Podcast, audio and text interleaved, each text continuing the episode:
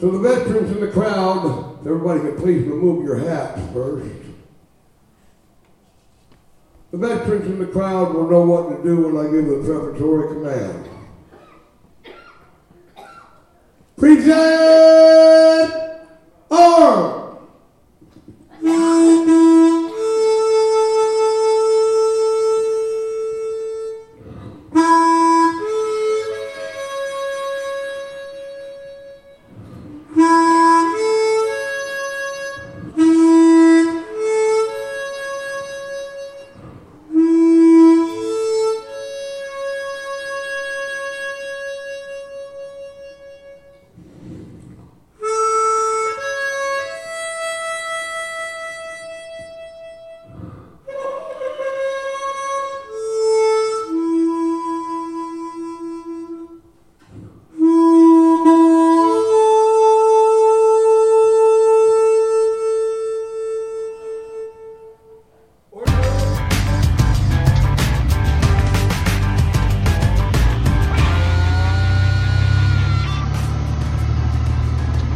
I'm Todd Dills, and this edition of the Overdrive Radio Podcast will feature more from the man you heard on the harmonica at the top, Bill Watermelon Slim Holmes, bluesman extraordinaire. I had the rare opportunity to see his show in Red Key, Indiana this past weekend, February uh, February second, Saturday, at the beautifully preserved Key Palace Theater, where he was joined by our own long-haul Paul Marhoefer opening the show.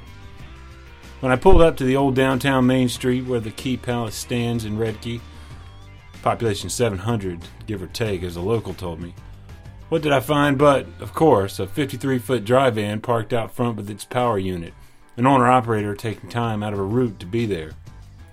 Watermelon Slim is himself past commercial trucker. His handle was the Watermelon, as regular readers will know, as well as much else besides. Paul Marhoefer penned our best coverage of him and his history upon release of the most recent record last year, Church of the Blues, it's called. You can find that story by searching Watermelon Slim at Overdrive Online dot com. It's well worth a read. Before we hear more from Slim, though, you probably caught news from Overdrive senior editor James Gillette this week about a new study conducted independently by academics from three universities that looked at potential safety-sensitive impacts of the electronic logging device mandate. The upshot, if you saw the headlines, is that a comparative analysis of various carrier size groups, average weekly crash volumes, and hours of service violations, among others, showed that while hours violations were in fact down quite a lot for small carriers, there was little change in crash volumes before and after the mandate was being fully enforced in any size grouping. If anything, average weekly crash volume ticked up a bit for those most directly affected by the mandate, the smallest of fleets. It all seemed to lend at least a little further credence to the notion that the mandate ultimately might not be about safety at all. Also, the widely held contention that hours of service rule uh, that the hours of service rule could use some work to reintroduce flexibility for professional truckers and how they utilize available hours within limits. James Gillette's talk with one of the researchers behind the study follows. The academic's name is Alex Scott, an assistant professor of supply chain management in the School of Business at Northeastern University. And as you'll hear, he's got some background related specifically to trucking.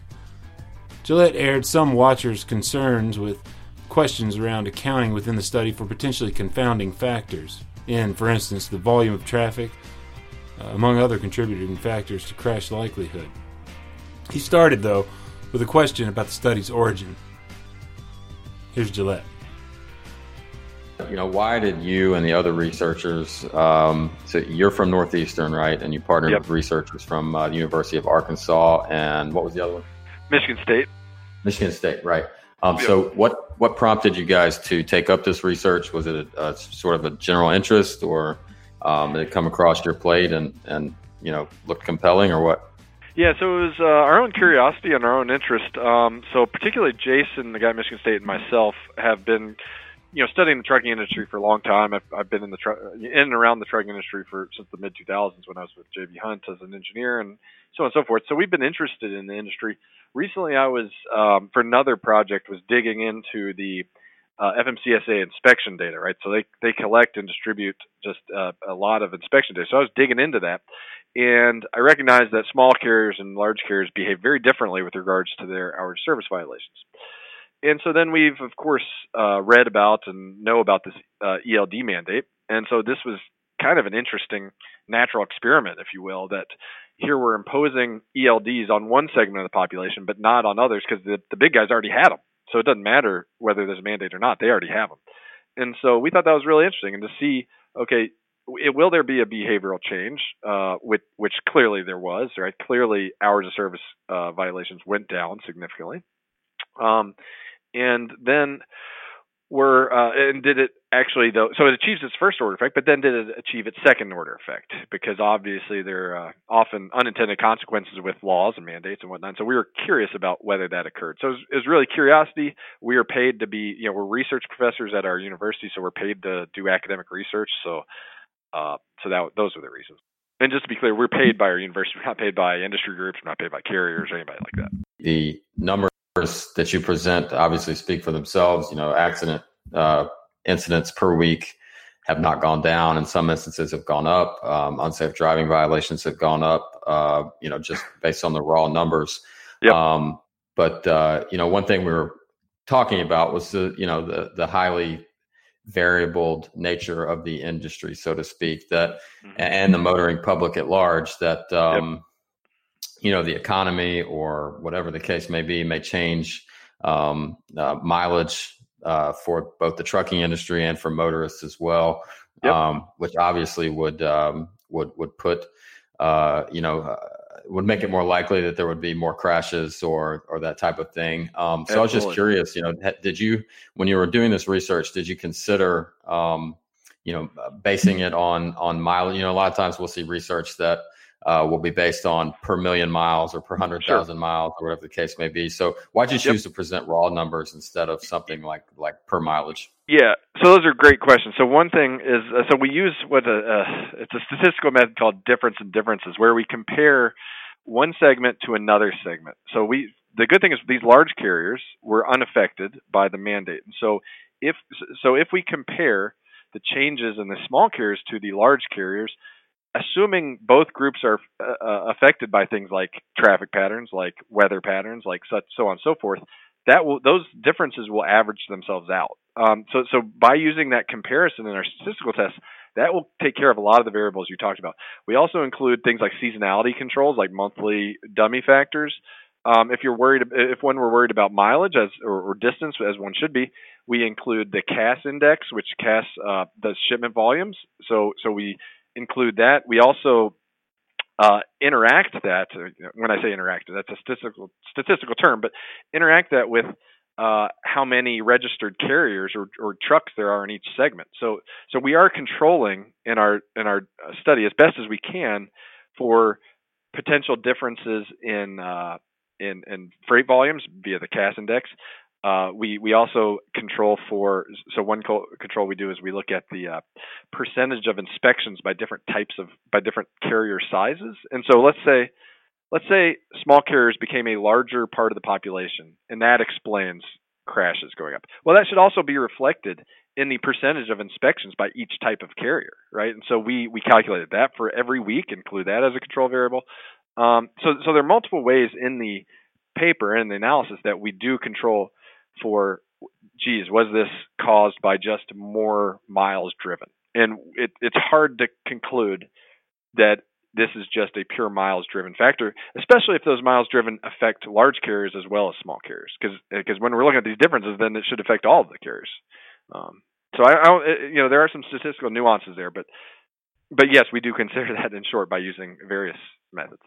I'm curious as to what the next step is with this research. You know, the, who who do you hope uh, sees it? Um, you know, what do you think the impact will be in terms of public policy for uh, lawmakers um, or for regulators at the D O T or for the industry at large? You know, what do you hope to see come of this research? Yeah, absolutely. So, uh, well, well, from a purely selfish standpoint, we um, try to get things published in academic journals, which, of course, the public doesn't read any of our academic journals, but it is for our job functions. We do have to try to get published in academic journals. So that's one thing in the short term. Uh, well, actually, that'll be more like the medium term. But uh, but in terms of the impact on society at large, we want to point out um, that maybe some of these, uh, the, the effects do not appear using, okay, so, well, let's take a step back. There's been uh, many, many stories written and anecdotes about the impact of the L D mandate and disliking L Ds and so on and so forth. Uh, but we think it's valuable to approach things with an empirical and data-driven uh, mindset. So that one of our goals is just to get the conversation moving forward using hard data. And if the F M C S A came forward with data that refutes what we find, then great, in the sense that we move the conversation forward with them having to provide some analysis on some hard data, right? I guess we kind of got uh, jaded with so many uh, anecdotes. It's nice to have data. Um, and then in terms of policy implications, this does seem to have squeezed the small guys, um, and and it has also increased the cost of a disruption in their workday, right? So the cost of being Uh, disru- of, of being delayed while loading or unloading, uh, live unloading or unloading, has gone up ex- after the E L D mandate. And so how could you possibly alleviate that? Well, it seems like maybe designing some flexibility into that to reduce the impact of those disruptions or delays would be good. So an example of that, and I'm not I'm not suggesting I've done any analysis to say this is the right thing to do, but an example would be, well, let's see, it's eleven hours and fourteen hours. I believe that's the rule now. What if you said eleven hours and fifteen hours, right? That would lessen the impact of a delay uh, at a warehouse getting loaded or unloaded. It would allow that person to re the driver to rearrange their schedule at least a little bit, um, and while not impacting overall driving hours, but but.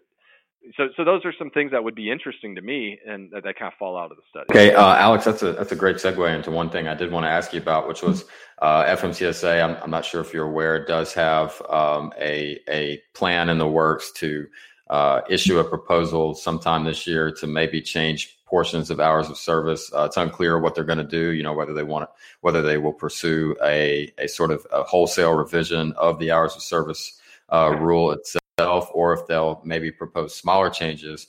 But uh, do you think this this uh, the research you've conducted has any uh, bearing, or, or would you like to, it to have any bearing on F M C S A's decision to uh, whether or not to pursue an hours of service uh, reform package? Yeah, yeah, absolutely. No, I mean, I, I think that our findings have implications for um, for the E L D mandate. What it what it says to me is, if you think about what E L Ds do to a small driver, you got to think about, okay, if it had a negative impact on them, then how can you maybe, while keeping E L Ds, I don't think anybody's going to take E L Ds away, to be honest with you. I'm not advocating that, because there are positive aspects to it regardless of safety. Um, but maybe a way to alleviate that would be to add some of that flexibility back given an E L D, right? Saying you keep E L Ds, but add some flexibility back to the driver. That strikes me as a, a reasonable policy uh, thing to test out.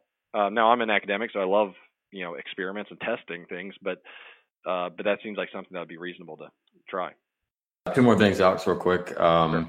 One, uh, were you surprised by what you found after you, uh, uh, you know, looked at the numbers and conducted the research over the last few months? Um, and two, uh, what's any any more planned research with you and, and, and your team as far as uh, hours of service or electronic logging devices, or, you know, really anything else trucking related? So, so the first step was not surprising. That it uh, reduced that it re- uh, reduced hour service violations was not surprising at all, right? We all expected that, in the uh, and so that was not surprising. Um, the fact that it did not uh, reduce accidents, I would say I was moderately surprised until I thought about it a lot more. Um, so on the surface of it, it is kind of surprising, because if fatigue were the major dominant factor and this reduces fatigue, then you would expect to see a reduction in accidents. However, when I dug into it, I even looked at D O T's own numbers. Uh, there's some um, study from two thousand ten where they, they attribute something like one point four percent to fatigue or something, so just a small number. So if that's true, then I guess it's actually not all that surprising that it wouldn't have a big impact on accidents. Um, and then the uh, behavioral response of perhaps unsafe driving. Yeah, I, I, I do think it's at least interesting, whether it's surprising, but it's certainly interesting, the responses of uh, of a of a human being once you change the constraints on their on their Uh, behavior or production. Um, so that was, so I would say the first one wasn't surprising. The second ones were, uh, mod, you know, somewhat surprising. So we are looking at specific violations behavior. One of my uh, co-authors, Jason Miller, is looking at each violation by its individual code and how that's changing due to the E L D mandate.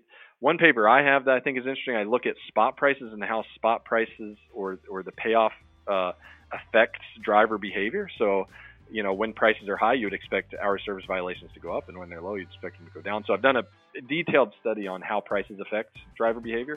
Um, And then I think there's a, a number of different things. We think a long-term follow-up on this would be interesting. We think uh, if there's another policy shift, that would be interesting. So those are kind of some of the things we're looking at right now. But this was a, yeah, this was a very interesting uh, setting for sure. Find two reports from James Gillette on the study from Alex Scott and colleagues at the Universities of Michigan State and Arkansas via overdrive online dot com, search E L Ds, comma, crash rates. Switching gears back to the scene in Red Key, Indiana this past weekend, where, as you heard up top, Watermelon Slim's harmonica version of Taps was dedicated by the bluesman to the fallen in America's wars, including those among U S allies. He singled out our Canadian brothers who fought and died in Afghanistan specifically. Slim himself is a Vietnam vet, and as he transitioned from his version of Taps into a track from the new record, he further spelled out his family's involvement in World War Two, setting up a remarkable song from Church of the Blues that stood out clearly from uh, much of the rest of his two sets that Saturday night.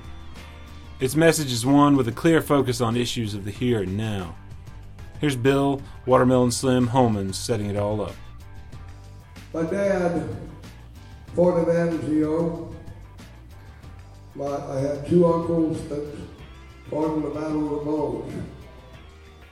And I, the Women's Army Corps nurse. In World War Two, we fought the Nazis as hard as we could fight them.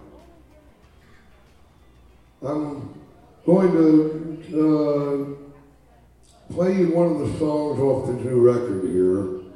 They're, this is the blues mostly, and this particular song is called Charlottesville.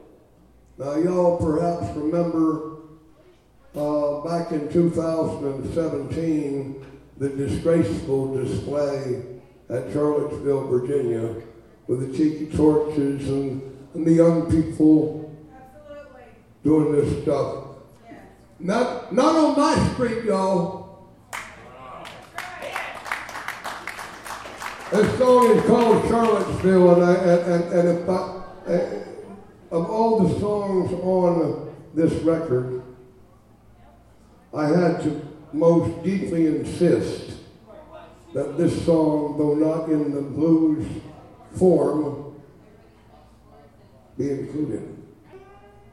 Thank you for putting up with my long-windedness about this, but um, it's, it's very important to me, and I hope it's important to y'all.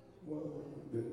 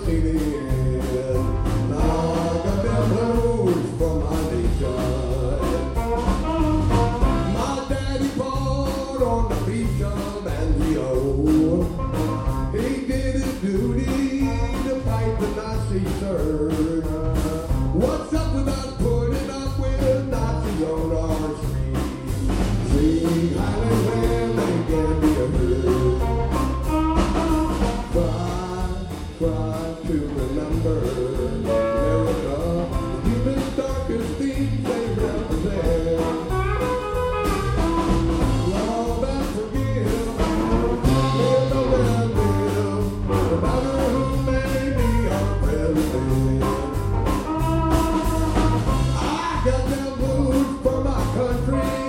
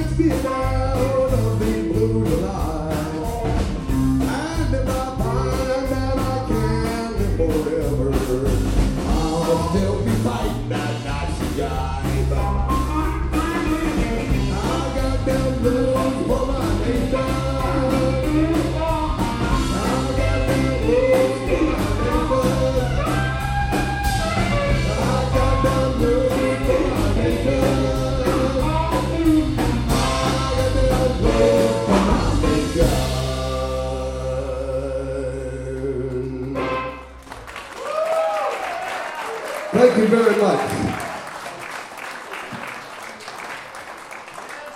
I, I was talking to somebody about the man that did this song. His name was Detroit Junior They called him uh, Emory, Emory Williams, his real name. And he was a piano player of such talent that he could take and sit down underneath the piano and play it backwards. Now let me let me do the math here. I got I got I play a, a right-handed guitar, left-handed and backwards. I got six strings. He had eighty-eight keys. Do the math and see who's who was really a virtuoso. And it's called Call My Job. Tell the boss I won't be in.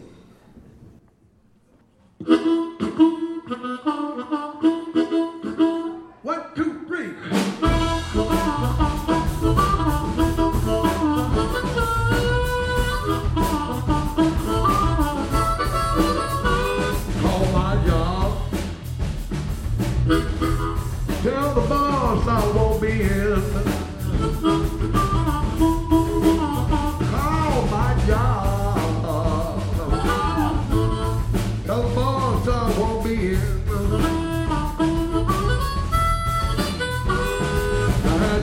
To drink last night, I had too much weekend.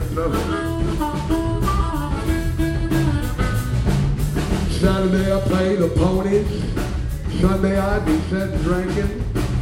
Monday morning eight thirty a.m. I'm holding my head and thinking, call my job. You're the boss.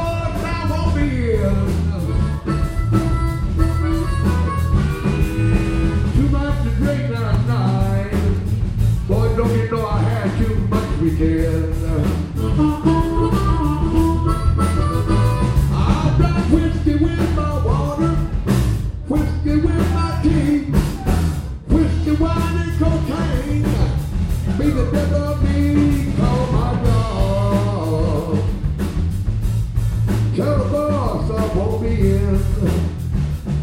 Must be moonshine in the morning for me. Too much to drink last night. Lord, you know, you know I had too much weekend.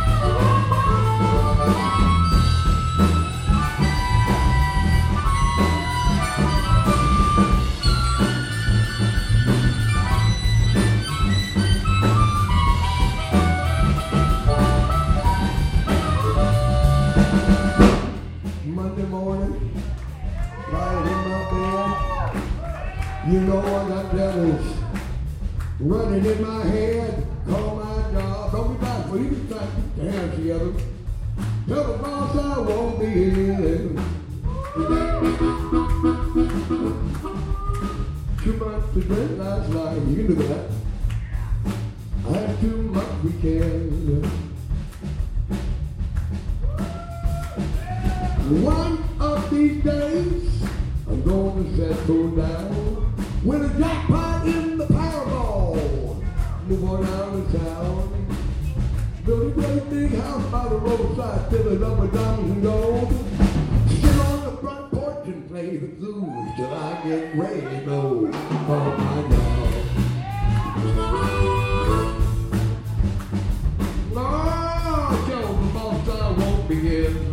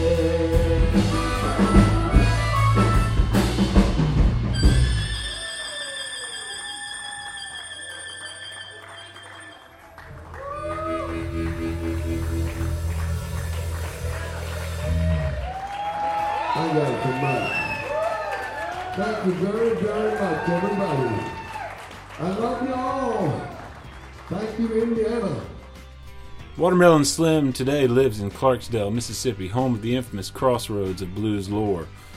As he told by way of introducing his next tune, the first time he visited the crossroads, well before he lived there, he was robbed, beaten, and left for dead. Local police later threw him out of town, he said. And then, well, here's Slim from the stage. Since then, I've done so much better. I own my house in Clarksdale, Mississippi, and, uh... And, and I can afford to live there, and people actually respect me. I this is called Highway sixty-one. I learned I learned my version mostly from Mister Fred McDowell.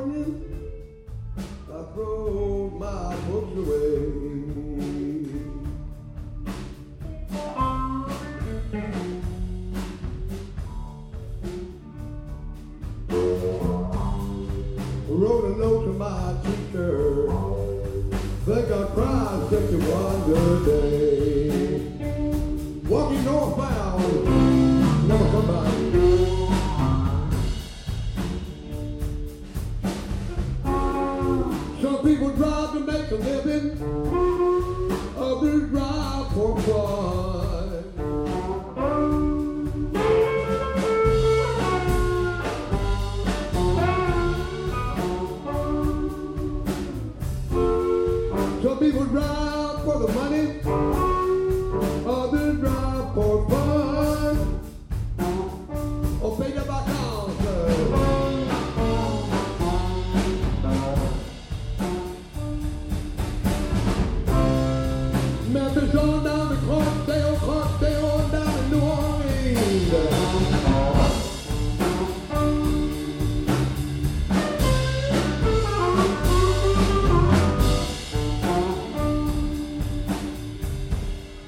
If you see me sickly, if you see my time will come.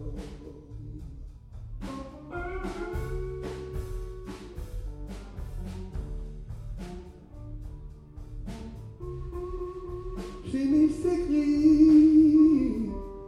let you see my time will come.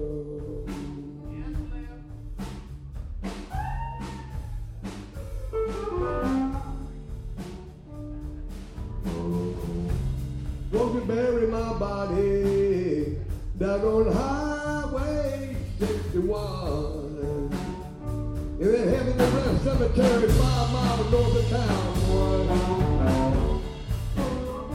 town? Bye, baby.